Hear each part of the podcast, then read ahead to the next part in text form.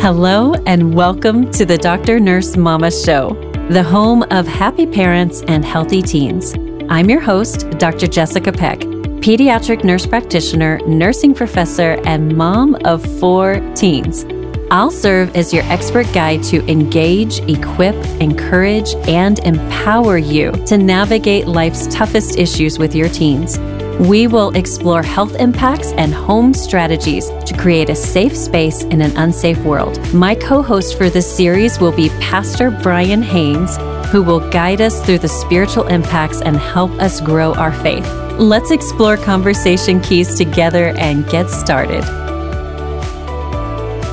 Welcome to episode 8 of the Dr. Nurse Mama podcast. We're talking about divorce how to Find Forgiveness and Raise Resilient Kids. I hope you have your copy of Behind Closed Doors, a guide to help parents and teens navigate through life's toughest issues. We are talking about book chapter 7 today. Okay, so right up front, let me say this episode is for everyone, divorced or not. We are going to explore all things resilience. There's something in this episode for you no matter where you are in life with relationships. All right, let's dive in. I'm going to take you back to 1994 when researchers from Kaiser Permanente surveyed a large group of adults in California and asked them about their exposure to adverse childhood experiences. That's something we call ACEs, and then compared it to their adult health outcomes. ACEs in this survey included physical, emotional, or sexual abuse, physical or emotional neglect, family history of mental illness, substance abuse, divorce, mother treated violently, or incarceration. Now, hang with me here because the results were stunning. With the presence of four or more of those ACEs, people were 14 times more likely to commit suicide, four and a half times more likely to develop depression, 11 times more likely to abuse substances, and at greater risk for obesity, diabetes, heart disease, cancer, stroke, lung disease. The list goes on and on. It's the first time researchers realized, in conjunction with mapping the human genome, that if we don't learn how to respond to stress effectively in a healthy way, it can change the way our DNA is read and transcribed, and we can pass that on to future generations. Pediatrician Dr. Nadine Burke Harris puts it this way If you're in the woods and you're camping or hiking and you run into a bear, you are going to be ready to fight that bear or run away from that bear. Unless you're like my husband who actually wants to ride the bear, I do not recommend that. Regardless, a bear will activate your stress system, and that's a good thing if you're in the woods and there is a bear. But with chronic stress, we take that bear home with us and we live with that bear in a constant state of stress. Our life has changed since the pandemic. It became a bear living in our house. Our teens are facing stressors of gigantic proportions. One of those stressors is divorce, but there are many others. Some life stressors we can prevent, but some things we can't. Okay, listen, before you get depressed, there is hope. The best predictor of preventing a stress response from becoming toxic is by developing resilience. And the greatest predictor of resilience for teens is the presence of one supportive adult in a teen's life. I'm going to spend the rest of our time together reviewing for you the incredible work of pediatrician Dr. Kenneth Ginsburg, who wrote a book about resilience. I'm going to tell you about the seven C's of resilience he outlines to help us raise resilient kids, and I'm going to share with you some practical applications to develop them. Are you ready for a speed round? Number one, competence. Competence is feeling like you can handle stressful situations well. Here are ways you can nurture competence in your teens. Find opportunities to practice decision making. Start with two choices, both of which you can live with. It could be as simple as Would you like tacos or spaghetti for dinner? Soon you'll find yourself helping them choose colleges. Oh, sniff, sniff. I'm right in the middle of that. It's tough. Teens need to feel confident in their decision making. When your teens make a mistake, focus on the behavior in that situation rather than generalized character accusations. Contrary to popular belief, teens are listening intently to what you say, particularly to what you say about them. You want to get a teen's attention? Start talking about them. And remember, they believe what you say about them. Saying, I see you're struggling with fill in the blank is a lot different than, why are you always so, or why do you have to be? Knowing where your teen fits and is equipped to contribute builds competence by knowing what to do and how to help in a stressful situation. Think about each of your children. What is the greatest strength or gift they bring to your family? If you can't answer that in 15 seconds, neither can they. Help them feel competent by knowing and contributing through their strength. If that's being funny, if that's hospitality, if that is leadership, help them to do that. I want you to think about situations where you try to protect your teen. Are you sending a message of protection or are you telling them without words, I don't really believe you're capable of handling this? Is there something your teen wishes you would trust them to be able to do on their own without your help? Something to think about. Last incompetence siblings are wonderfully unique, but some rivalry is normal. Diminish fighting by celebrating individual differences and spend time together as a family. Punishment should be fair, but not equal, and kept private between each parent and child. Make sure you're not subtly sending a signal to one child that you prefer their company over another who is struggling. All right, number two, confidence. This is your teen's belief in their own abilities, and it follows competence. How do you nurture confidence? Well, first, focus on the best qualities of your teen. Often we get frustrated and derailed by those things that are our perpetual struggle, the things that are a work in progress. Don't let that struggle define their character. Remind them who they are, the strength you identified earlier. If you believe it, they'll believe you. All teens have phases struggling with a particular issue. It can be frustrating for both parent and teen. In these days of struggle, especially, it's important to celebrate victories, no matter how small they are. Seek opportunities to praise your teen. Were they on time? Did they complete a chore? Did they have a cheerful countenance or say a kind word to a sibling? Look at those areas to see where is your teen feeling defeated. Praise them honestly and authentically for specific accomplishments and small progress in that struggle. For example, instead of saying, You're so brave, say, I admire your courage to speak in front of a large audience.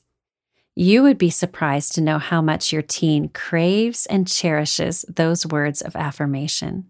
Let me ask you a question, parents. What is the greatest compliment you've ever been given? Mm, I bet you remember it, right? Wouldn't it be wonderful if your teen said it was something you said to them? I'll tell you the greatest compliment I've ever been given. It's from my own teens. I was talking about sexting publicly at their school, no less, and I wondered if it embarrassed them. They said, No. I'm glad we can bring our friends to you to talk about uncomfortable things. Honestly, some days I'd just like to be the mom who makes the best snacks, but here I am, gifted with emotional enemas. If you've read Behind Closed Doors, you know. All right, let's get back to confidence. Listen, life is really busy. Sometimes we overlook the good things, the small, everyday accomplishments. It's easy to do when negative behavior is naturally more demanding of our attention. Try every day to find one good thing your teen has done and specifically acknowledge it to them. As parents, we sometimes push our teens to do more than they're physically, academically, or emotionally ready to handle. Think of an area of conflict you're having and consider what might happen if you back off just a bit. Instead of nagging them or scoffing, yes, we scoff all the time as parents, consider asking, what would it take for you to feel confident about doing fill in the blank? What do you need from me to help you get there? Okay, number three, connection. When kids feel safe in their own homes, development thrives and connections flourish. Discipline should never be delivered from a place of anger, but communicated with love and respect in the presence of clear, preset boundaries. Giving teens a safe space to express their emotions without judgment or censure makes them more open to sharing honestly with you. Accept the emotion and guide the action. For example, say, It's okay to be angry. It's not okay to retaliate. Or, It's okay to be frustrated. It's not okay to be disrespectful. Creating an intentional physical space for family connection, bonus if it's in a tech free zone, is a great investment. It could be a gaming table, a chair in your child's room, an outdoor fire pit, or a comfy sofa. Personally, I have a counseling chair in my office where my kids are free to make an appointment or just plop down without one. What is your teen's favorite place in your home to spend time together? Can you do anything to make that space more inviting or cozy, or to make yourself more available in that specific space? Dedicating intentional effort to foster healthy relationships in your teen's life builds an important network of connections that will be there in times of need for support. Offer to host a pizza party. Have outdoor movies on the driveway. Make your home a welcome place to hang out. Think about the friendships in your teen's life. What friendship makes them feel the most supported and safe? What friend helps them to be their best self? How can you nurture that friendship? Communicating authentic feelings in a way that is respectful takes practice. Start with a family discussion of some basic ground rules, such as no yelling, no eye rolling. We will allow each person uninterrupted time to talk, and we'll verbalize back what we hear. For example, I hear you saying it hurts your feelings when I give you the silent treatment true confession that may or may not have come out of my own household from my own teen and guilty as charged. Okay, we're on number four character. Teens with character have a strong sense of self worth. They know their values and they stick to them. Shared faith and spiritual disciplines improve your family health. A Harvard study found children who attend church were 18% more likely to be happier in their 20s 30% more likely to do volunteer work, and 33% less likely to use substances. Regular prayer has similar positive effects. What could you do to strengthen your family's spiritual life? It takes a village to raise a child. Family, school, faith, and community partnerships have a lasting impact on child learning and development. Volunteering opportunities exist in local schools, churches, mentoring programs, food banks, blood drives, animal shelters, libraries, and foundations. Developmentally, it takes time and teaching to learn how your actions impact others. Model your thought process out loud in decision making. Evaluate the pros and cons. Respect related rules or laws. Talk about how the decision makes you feel. Help your teens develop analytical thinking, decisiveness, and empathy. Ask out loud how will this decision about whatever you're considering impact others? Number five, contribution. Contributing to the world helps teens realize the world is a better place because they are in it. Understanding the importance of personal contribution can serve as a source of purpose and motivation. Create opportunities to contribute or serve in some way and give positive reinforcement for it. Think about what service project you could do together as a family. Number six, coping. Teens who have a wide range of coping skills are better equipped to face life stressors. This could be social skills or stress reduction skills. Teens need to have a variety of tools in their toolbox and the patience to try different ones until they find the right one for the situation. This could be something as simple as breathing exercises, taking a walk, calling a friend, listening to music, or something as complex as counseling or cognitive behavioral therapy. Here's a tough and pretty personal question. Are you ready? How do you deal with stress? Your teen will mimic that. I confess, I hermit, I isolate myself. Not good. I have to learn to seek connections and not push away people who love me as an unhealthy coping mechanism. All right, number seven, last is control. When teens can appreciate being in control of their decisions, they can be equipped to make intentional choices to put them on a healthy path. Listen, this is really important here. Listen closely. There are a lot of current situations teens face that are completely out of their control. They cannot control COVID. They cannot control divorce, poverty, violence, and so many other scary things. Here's the thing the more out of control their lives feel, the more they will seek control somewhere. Often that is through disordered eating behaviors. It can be through controlling substance abuse or self harming behaviors.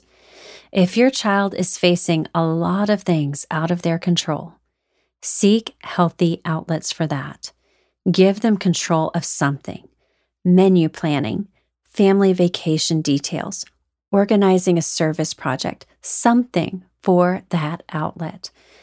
During the pandemic, I gave my oldest daughter a budget and a vision and asked her to redecorate the half bathroom with total control. And it turned out beautifully. Now, of all these seven things, you probably should go back, listen again, and this time take some notes. See your strengths and your opportunities to strengthen the resilience you're building into your teen to face life's toughest challenges. Well, it's time to welcome back Pastor Brian to the show. Thank you so much for being here, pastor of Bay Area Church and Bay Area Christian School in League City. And Brian, welcome back. Thank you so much for having me. Well, today we are talking about divorce. And divorce, it, out of all of these issues we're talking about, is the most common issue that we're going to discuss. It impacts about half of families, and Christian families are certainly not immune. Sometimes families experiencing divorce may be hesitant to go to church because they're afraid of being judged. How can the church support families who are experiencing divorce? I think the best way that we can do that is simply uh, be inclusive of people that are struggling with divorce and also provide helps for them. So, counseling for the myriad of issues that uh, stem from divorce, as well as programs like divorce care or divorce care for kids to really help us as uh, as the people going through divorce or our children who are watching this all go down and being impacted uh, really navigate that in healthy ways. And i think that just says to people if you have programs and opportunities like that it says to people you're welcome here even in your uh, struggle your pain that's so good. So, some families may not even be aware that such a ministry exists, but that's a great tip to look for that and to see because that's a good sign that they're prepared to walk you through that. Mm-hmm. Well, and behind closed doors, I talked about how unfortunate it is that we chose to call out homes experiencing divorce as the singular brand of broken homes. And I know there are many families out there listening right now who are experiencing a different kind of brokenness because certain choices or or illnesses of others that are beyond their control. So how can these families see the difference between forgiveness and healthy boundaries? That's a really great question and I think people do struggle um, especially when a family sort of divides because of the sins of another person. And how do you how do you navigate that? How do you deal with that? And one thing i like to clarify for people is that forgiveness is very different than granting people a pass or unlimited access. So for me to forgive someone is to work through the process of saying what you did hurt but it doesn't define me and by the grace of God, I've been forgiven for many things. And so I am also going to offer you the same forgiveness in hopes that that person on the other end of that will reciprocate with, I was wrong mm-hmm. and I'm sorry. But they may not. It's on them. So we offer that forgiveness. Um, and that's, that's really for our own good to let go of things that have been so wounding so that bitterness doesn't grow and it doesn't define our lives. But it doesn't mean forgiving them doesn't mean that I have to grant them an all access pass to my life because I saw them. I know who they are. I know what they're capable of. And so a healthy boundary would be, um, but uh, you will no longer be able to X, Y, or Z in the context of my own life. So I might block them uh, on my phone. I might choose not to interact with them in ways that I would have before. But I, but just because I forgive them doesn't mean that I have to grant them uh, all ac- this all access pass that says okay, everything was okay is okay, and it's just back to normal now. No, probably probably not. Uh, everything is not okay, but I forgive you. So that sometimes people get those two things confused. I think I think boundaries come with experience, and forgiveness is part of healing, but boundaries likely need to stay and or be put in place. I think that can be hard for a parent who maybe is trying to forgive their spouse for mm-hmm. what they did, whatever betrayal or abuse that might have happened mm-hmm. there, and shepherding their kids through that, like trying to model forgiveness but healthy boundaries and how much pressure that might be. Can you talk a little bit to the support that we can give parents as they're trying to, mm-hmm. you know, just guard their children's hearts against bitterness? Yes. So, uh, uh, in one sense, it is so. Divorce can be really, really messy, and it's in some sense we don't have control over everything and all the impacts and how it plays out and those kinds of things. But when it comes to shepherding our children's heart, um, I think it's important that they understand the why in appropriate ways so there are inappropriate ways to share the why. Uh, you don't have to um, share all the gory details, but they need to understand the why in appropriate ways, and and that will help them understand why they have certain boundaries. Um, like uh, you know why why is daddy not living at our house mm-hmm. anymore or why am I not allowed to be unsupervised with mom? Mm-hmm. You know, I think they have to understand the why in appropriate ways. And I think that parents make a mistake when they don't share that why in inappropriate ways because then it leaves the child to fill in the blank and usually they fill in the blank with uh, you know if i'm if i'm the one setting the boundary then i'm the one that's evil uh, or wrong and so we just have to give them enough of the why uh, to help them understand. And as they grow, we kind of coach them through that. We hope for reconciliation. We work toward reconciliation, uh, spouse to spouse, child to parent, all of that. Uh, but I think helping them understand why is important. I completely agree with that and giving it to them in a developmentally appropriate way. Mm-hmm. I think what you say sometimes is not even as important as how you say it. Correct. And and children are so perceptive to our emotions and how we feel about certain things and they respond a lot of times more to the emotion than we have uh, than they do to our words. But I know that there are parents listening today who are thinking, I'm not divorced. This doesn't apply to me. But, and maybe things look good on the outside for them, but inside the walls of their home, there is hurt, maybe distance, maybe dysfunction in their marriage relationship, but they're not divorced. Can you speak words of encouragement to those families who maybe just feel like they're stuck in a rut of miserable and are wondering like how do we make a new forward? Sure. Well, it is very easy in a marriage and family to get stuck in that kind of rut, and it can be perpetual and wounding it may not cause divorce, but it can be perpetually wounding and dysfunctional. And so when we recognize that one or the other spouse recognizes that, we need to take action to uh, reverse the cycle. And really, the only way that that is even possible is to to change how things work.